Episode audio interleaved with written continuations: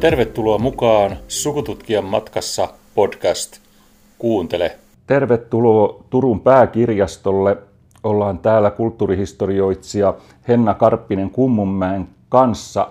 Tervetuloa mukaan. Kiitoksia. Kuule, olisin sinulta nyt ihan ekaksi udellut sellaista asiaa, että millainen on se sun oma sukukäsitys, jos ajatellaan sinun, sinua ja sinun sukua, niin ketkä siihen kuuluu ja kuinka paljon ylipäätänsä tiedät suvustasi? No joo, siis mullahan on sukujuuret tuolla vahvasti tuolla itäisessä Suomessa, Pohjois-Karjalassa ja, ja jonkun, verran, jonkun verran tiedän myös niin kuin vanhemmista, vanhemmista sukupolvista. Eli siellä on hyvin vahvasti savokarjalainen painotus, eli äidin, äidin sukua on enemmän tuolla Savon puolella ja isän sukua sitten Karjalassa ja, ja tuolla luovutetun Karjalan puolella. Että hyvin vahva tämmöinen itäinen, itäinen geeniperimä löytyy. Jo, onko sulla no, kovin kiinteät yhteydet esimerkiksi serkkuihin, pikkuserkkuihin, että tunnetko esimerkiksi henkilökohtaisesti? Kyllä ensi, ensimmäisten serkkujen kanssa ollaan edelleen säännöllisesti tekemisissä. Ei ehkä nähdä niin paljon, koska me ollaan vähän levällään pitkin poikin Suomea, mutta nähdään, nähdään kuitenkin aina silloin tällöin. Onko sinun mielestä niin se sinun sukukäsitys muuttunut siitä, kun olet ollut pikkutyttö ja teini ja parikymppinen ja niin edespäin, että muuttuuko sellainen, sellainen niin kuin käsite ja ne, se yhteydenpito ja voisiko ajatella niin kuin ikään kuin tällainen läheisyys? Kyllä se muuttuu. Että meitä oli tosiaan, isän puolelta meitä on kymmenen serkusta, me ollaan vuoden välein synnytty, niin kyllähän silloin kun oltiin, oltiin pienempiä, niin synttärit, rippijuhlat, lakkiaiset, nehän toi, toi sukulaisia yhteen vuosittain. Et nyt kun tavallaan on aikuinen ja jokaisella on vähän oma elämä, niin kyllä se yhteydenpito on vähentynyt selkeästi. Joo, Eli joo, no siinä on sit tosi homogeeninen joukko tavallaan, että kun niin pieni ikäero kyllä. sitten vanhimmalla ja nuorimmalla omassa lähi puolison suvussa esimerkiksi taitaa olla nuorimman ja vanhimman serkun ikäero lähes 40 vuotta. Aivan, niin kyllä se joo, että ollaan ihan eri sukupolveja jo sitten. Oletko sinä tuota, laskenut omaan sukuusi myös sitten esimerkiksi puolison tai kumppanin suvun tai sitten esimerkiksi, että että oletko huomannut sellaista, palataan näihin sun tutkimuksiin hetken päästä, että jos tulee esimerkiksi ero, niin tippuuko silloin sitä sukua jollain tavalla pois? No oman, oman avioeron kohdalla niin kyllä, että on tavallaan jättänyt sitten, että ehkä ex-miehen vanhempiin olen pitänyt jonkun verran yhteyttä eronkin jälkeen, mutta kyllä kaikki muut sukulaiset on jääneet pois, että kyllä siinä semmoinen väkisinkin ehkä tulee, mm-hmm. tulee tämmöinen muutos sitten siinä kanssakäymisessä. On, onko, kysytään nyt ihan suoraan, että onko se suku sellainen välttämätön paha vai onko se ihana asia? Vähän, vähän, sekä, vähän sekä että, sanotaan näin diplomaattisesti. niin, niin, aivan. No, mites tota, sä olet, sä olet tota, lähtenyt tutkimaan sitten aikoinaan tällaista kuin 1700-luvun nuorten tyttöjen, nuorten naisten elämää. Mikä siinä kiehtoi silloin tutkimusaiheena vai oliko se tällainen vähän niin kuin annettu suure vai oliko sinulla joku erityinen intohimo sitä kohtaan? No siis sehän lähtee jo ihan, ihan tuosta graduaiheesta, että mä oon grad, pro-gradun kirjoittanut 1600-1700-luvun tyttöjen koulutuksesta ja sitä kautta tavallaan pääsin, pääsin kiinni tähän maailmaan ja tajusin, että täällä on paljon, paljon mielenkiintoista, mitä vielä kannattaa tutkia myös sitten väitöskirjan, väitöskirjan parissa. että siitä se oikeastaan lähti, lähti liikenteeseen. Ja, ja tavallaan tämmöinen, että se huomasi, että että semmoista aihetta ei ollut tutkittu, että vaikka jotenkin ajatellaan, että totta kaihan nyt joku on tähän tarttunut, mutta ei, ei, ei siinä mielessä, että niin kuin näiden tyttöjen omia kokemuksia olisi kauheasti Mistä kar- ihmeestä tuollaisia tietoja löytyy niin kuin näiden tyttöjen omia kokemuksia? Onko säilynyt jotain, kun sen verran nyt ymmärrän lähteistä, että ei varmaan mistään rippikirjoista ja verotuslähteistä tällaisia löydy, niin mihin se tutkimus lähinnä pohjautuu silloin? No se pohjautuu kirjeisiin, päiväkirjoihin, jonkun verran myös muistelma-aineistoon.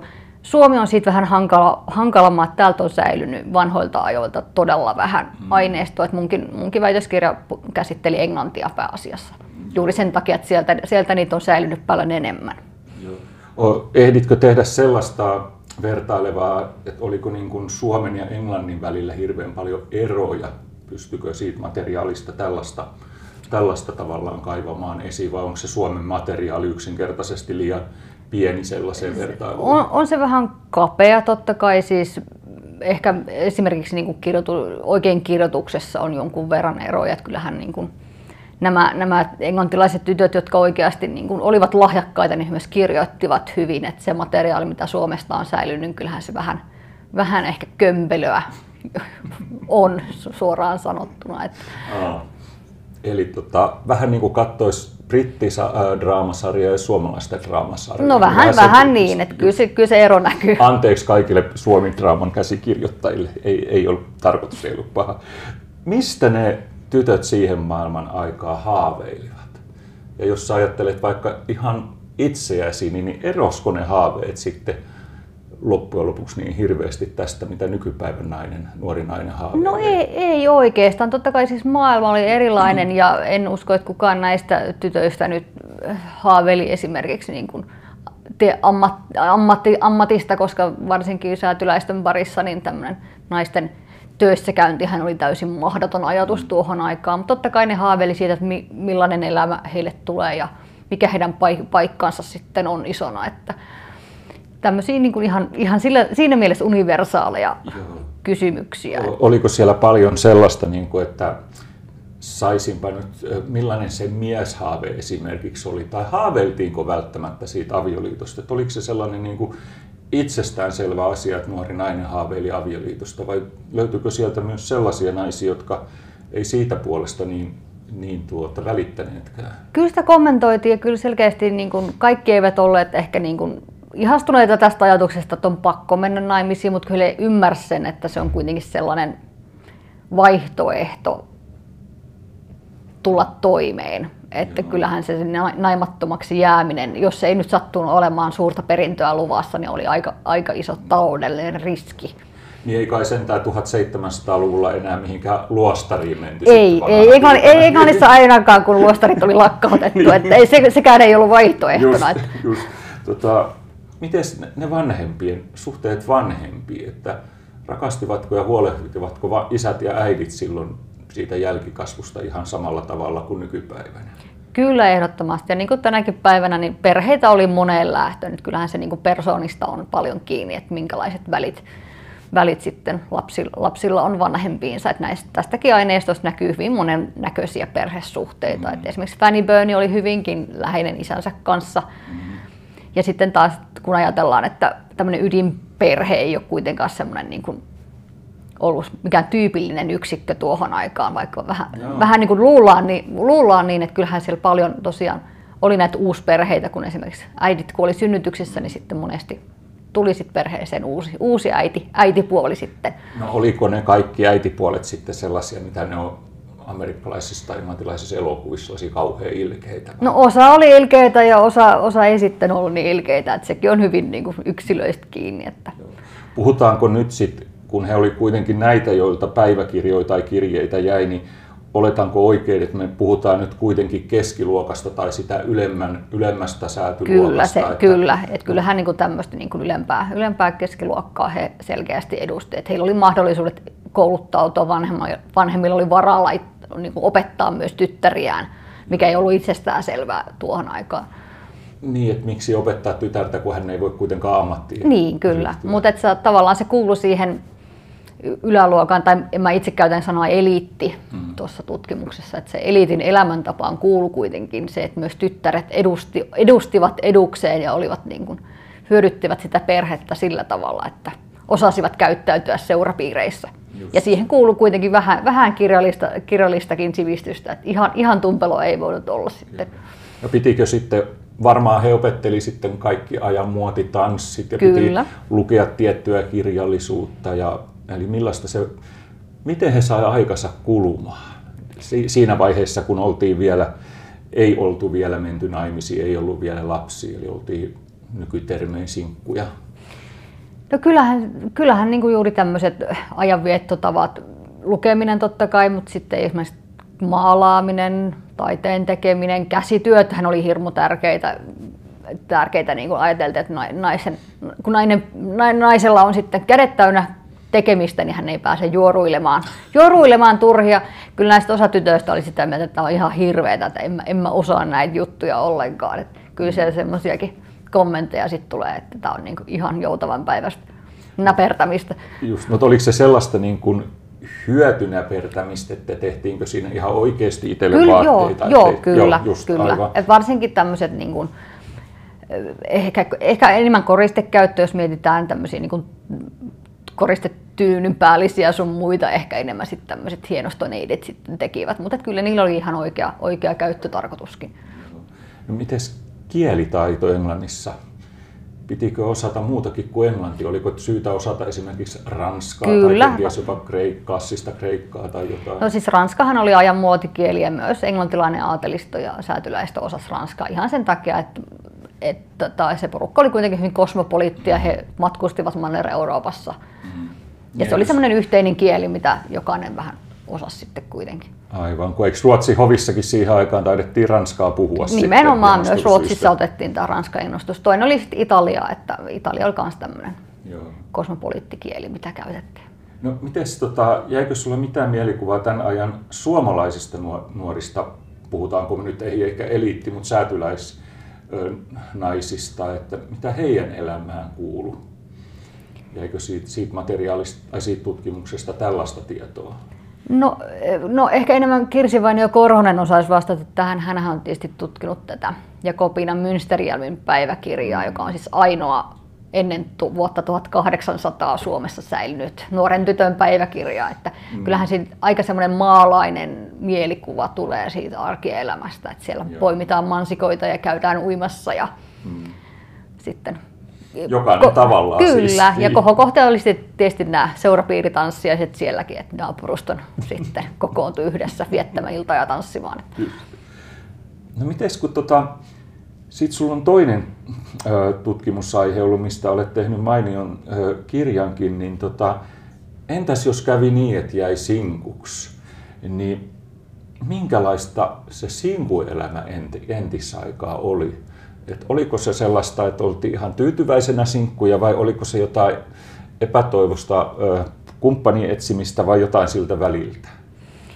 No joo, kyllähän se niin kuin, kyllähän se naimisiin meno oli sitten kuitenkin se, niin se päätavoite ja jos sitten kävi niin, että ei, ei tota, aviomiestä löytynytkään, niin kyllähän sitten naisten, naisen vaihtoehdot oli aika vähissä. Et jos mietitään jotain tämmöistä säätyläis, säätyläisnaista, niin ainut toivo oli sitten se, että esimerkiksi veli, veli otti luokseen asumaan.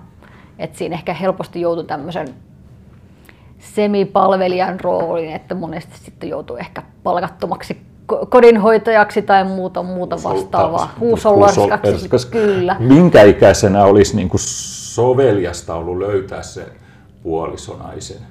No kyllä se haamuikä ehkä oli se 25, että jos sen jälkeen äh, niin kuin monta vuotta vielä sen jälkeen niin on naimottomana, niin kyllä se alkoi niin kuin aika, aika toivotonta olla. Et totta kai siis oli tapauksia, jotka avioitu myöhemmälläkin iällä, mutta... Joo, unohdin kysyä sen, että mikäs meillä on tässä konteksti, eli ollaanko me nyt Suomessa ja millä vuosisadalla vai useammalla vuosisadalla? No mä nyt mietin en, ensisijaisesti sitä englantia 1700-lukua, mutta Suomessa on vähän sama tilanne kuitenkin, että siinä mielessä tämmöinen eliitin elämän tapa on hyvin, hyvin globaali. Että kyllä niin kuin Länsi-Euroopassa aika pitkälle samantyyppiset linjat on ollut näissä asenteissa. No mistä se mahdollinen sulhanen sitten löytyy, kun me nyt puhutaan nuorista naisista, niin sen takia puhutaan nyt sitten siitä sulhasen löytämisestä, vai oliko se niinpä, että se sulhanen kävi etsimässä sen Oliko ne nämä tanssiaiset vai? Kyllä se, kyllä se tavallaan sit omasta säätypiiristä tulee, että, että tavallaan tärkeintä oli kuitenkin löytää semmoinen sopiva puoliso, ei pelkästään se, että kuka sattui miellyttämään, vaan myös se, että tausta, tausta oli sopiva, oli varallisuutta ja luonteen piirteet sattui suurin piirtein yhteen ja ikäkin oli semmoinen, että ei nyt kauhean paljon vanhempaa aviomiestä ei ollut suotavaa ottaa. Mitäs jos ajattelee klassikkoa, ylpeys ja ennakkoluulo, niin kun siinä on näitä kosiojuttuja, niin voisiko ne olla uskottavia niin kuin ollut ihan oikeassa elämässä siihen aikaan? No esimerkiksi tämä, tämä, tämä Charlotte Lucasin niin kuin kommentti, että hän haluaa sen kodin ja se, sillä miehellä nyt ei ole niin väliä, niin sellaisia naiskohtaloita varmasti oli, että, että kun löytyi, löytyi tavallaan semmoinen säädyllinen aviomies, niin se korvasi aika paljon, aika paljon tämmöisiä. Just, eli siis mitä se nykypäivän nettimeemis menee, että just lower your standards. Niin Kyllä, juurikin näin. Sitten. Et sitten tämä pääparin yhteen päätyminen on ehkä enemmän sitten menee sen romaanifantasian puolelle, että hyvin epätodennäköistä olisi, että tämmöinen rikas säätyläismies olisi avioitunut sitten tällaisen köyhemmän, köyhemmän herrasmiehen tyttären kanssa. Just. Mutta miten sitten, jos mies jäi sinkuksi, onko sulla siinä tietoa, että katsottiinko häntä yhtä kierroa vai oli, oliko hänellä yhtä suuri tarve saada se puoliso? No miehellä se ei ollut ehkä niin välttämätöntä, mutta kyllähän, kyllähän se tavallaan kuului semmoisen niin kuin ihannen miehen kuitenkin rooliin olla se perheenpää. Mm. Että kyllä tämmöiset piintyneet poikamiehetkin nos, aiheutti vähän semmoisia kulmien nostelua, että mikä siinä on vikana, että kukaan ei häntä huoli. Että kuitenkin tämmöinen perheen perustaminen ja lasten saaminen oli se aikakauden mm. ihanne. Joo.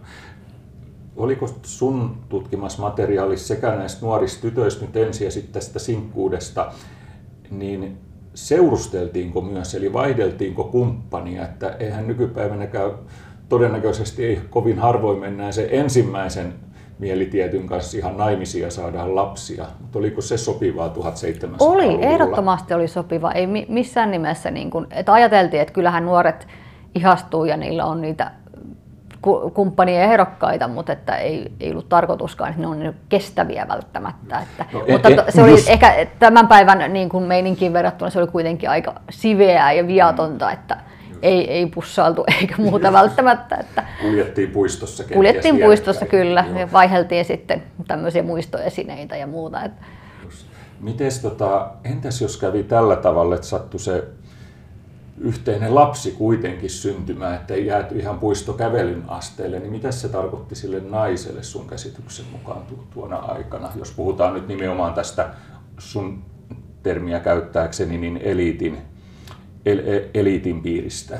No kyllähän se aikamoinen skandaali oli, että niin kun myös miettii tätä eliittiporukkaa, niin hyvin harva kuitenkaan te lähti, lähti sille tielle, että ennen avioliittoa päätyy sinne lakanoiden väliin, koska se riski oli todella suuri.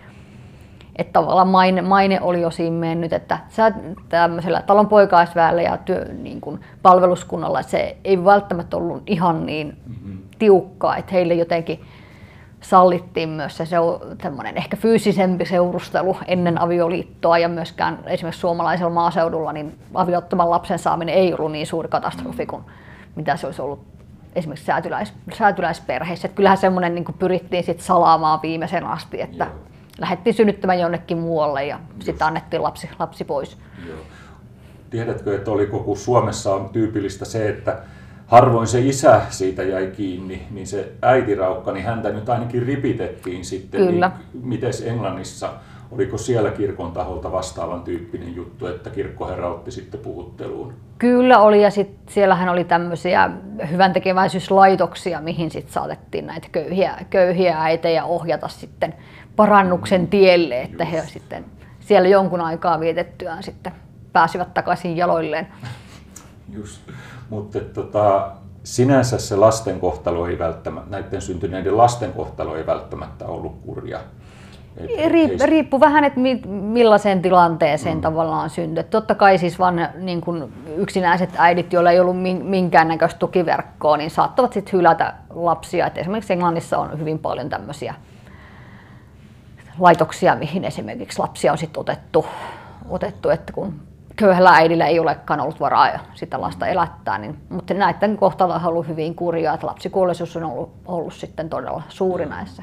Suomessa ei vissiin tällaisia laitoksia ei, ollut ei. ainakaan tuohon aikaan. Ei, että niitä, ne on tullut myöhemmin sit 1800-luvun puolella Suomeenkin, mutta Englannissa mm. niitä oli jo, oli jo 1700-luvulla. Pitäisikö kuitenkin niin, että vaikka vähän eri kirkkokuntaa oltiin, niin ne moraalikäsitykset oli kuitenkin niin kuin tavallaan sieltä seurakunnalta käsin niin suurin piirtein samanlaiset. Kyllä on, joo.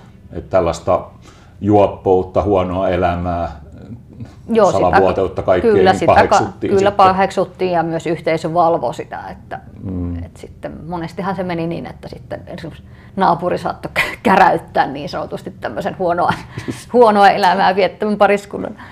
Tota, tämä menee nyt vähän limittäin tuon edellisen asian kanssa, mutta missä iässä oli tällaisen eliitin naisen Englannissa niin sitten soveliasta aloittaa tällainen seuraelämä, eli kävellä siellä puistossa jonkun herrasmiehen kanssa? Se on ollut siinä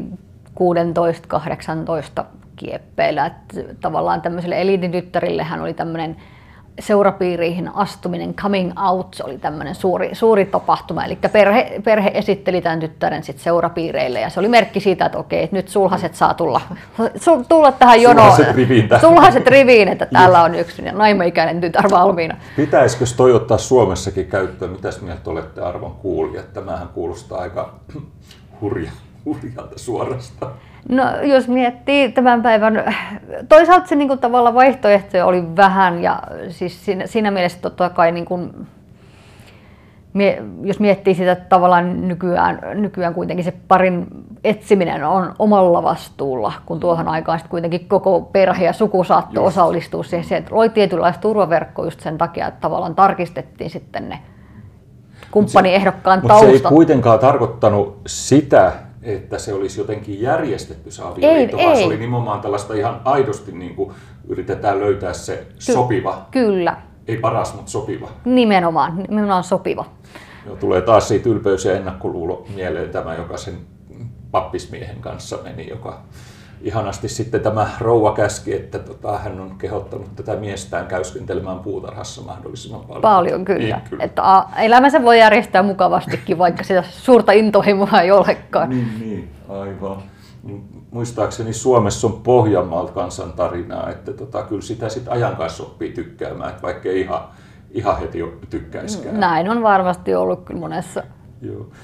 Olisiko näitä ihan mahdoton kuitenkaan Suomessa myöhemmiltä ajoilta tutkia, että mistä alkaa meillä saattaisi Suomessa olla tällaisia lähteitä, että täytyykö tulla ihan 1800-1900-lukujen vaihteeseen ja siitä eteenpäin? Kyllä 1800-luvun puolelta löytyy jo tyttöjen kirjoittamaa aineistoa, mm. että sitä on säilynyt, säilynyt Eli ne on tällaisissa jossain sukujen omissa arkistoissa, Kyllä. mitkä on mahdollisesti esimerkiksi jonnekin, onko ne sitten kansallisarkistoon kirja, suomalaisen kirjallisuuden seura-arkistoon päätynyt. Kyllä, että sat, sattumaltahan niitä on säilynyt, että kun tavallaan tämä on hyvin jotenkin mie, miehiseksi rakentunut tämä yhteiskunta, niin kyllä myös se arkiston muodostus on lähtenyt aina sen miehen kautta, että hyvin paljon naisten ja tyttöjen sitten tuottama aineisto on sattumalta säästynyt sitten jonnekin, mutta se on melkein sitten jalkatyötä, että pitää lähteä käymään niitä arkistoja läpi, että onko jonnekin jäänyt, jäänyt jotain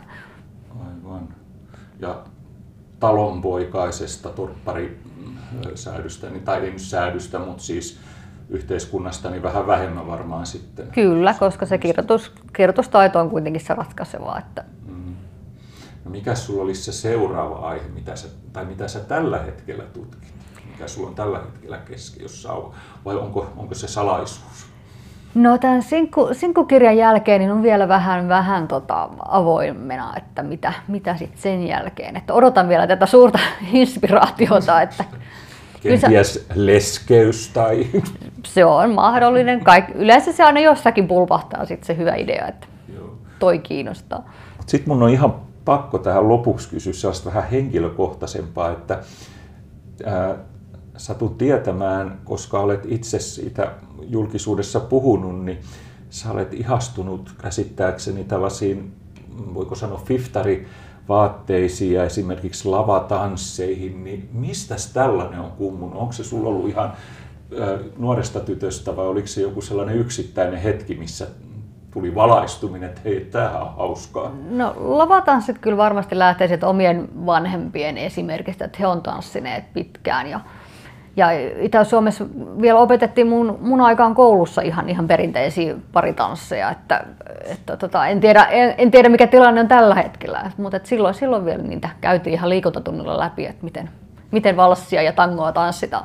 Oi hyvänen aika sentä. Tätä ei ollut Länsi-Uudenmaalla 70-luvulla lainkaan, voi harmi.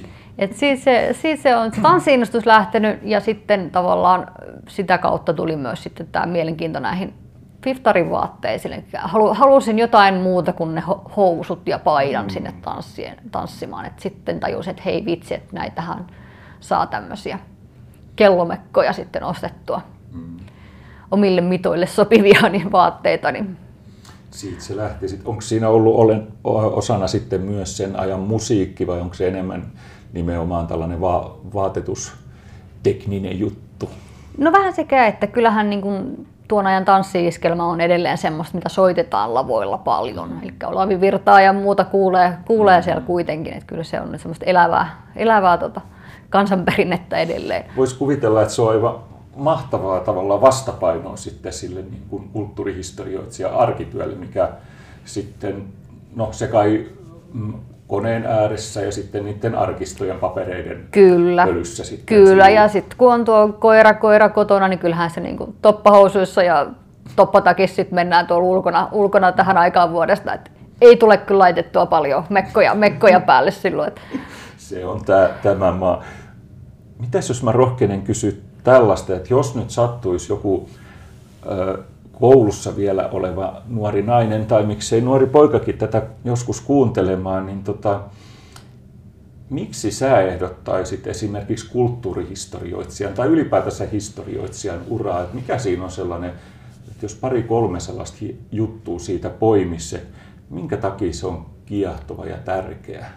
No historia antaa kuitenkin perspektiiviä myös siihen nykyhetkeen ja tietyllä tavalla myös tulevaan. Et kyllä se niin kuin, ei tää, me, me, me ei eletä kuitenkaan missään niin kuin tyhjiössä, vaan kyllä ne menneisyyden tapahtumat vaikuttaa sekä itseensä persoonana että myöskin maailman, maailman tapahtumat. Niin kyllä niillä on juuret jossakin menneisyydessä. Me ei olla päädytty tähän pisteeseen sattumalta, että Venäjä ei hyökkää Ukrainaan ihan vaan tosta noin, vaan mm. kyllä sillä on niin kuin historialliset juuret. Että tavallaan sen niin kuin maailman ymmärtämiseen historian opiskelu on erittäin, erittäin tärkeä elementti. Ja mä toivoisin, että myöskin meitä historioitsijoita haastateltaisiin vähän enemmän ja toivottaisiin, niin kuin annet, saataisiin antaa myöskin omaa näkemystä siihen, että miksi, niin toi miksi kannattaa. erinomainen pointti toi, että mikään ei oikeastaan tapahdu täysin sattumalta. Ei. Että kyllä siinä on joku aina, joku vaikuttaa, on vaikuttanut aikanaan johonkin, että se on sellainen jatkumo. Kyllä. Että se ei ole sattumaa, että itänaapurin päämies on sellainen kuin on. Kyllä, että Venäjällä on kuitenkin pitkä historia näistä vähän mielenkiintoisista valtion päämiehistä, sanotaanko näin. Joo.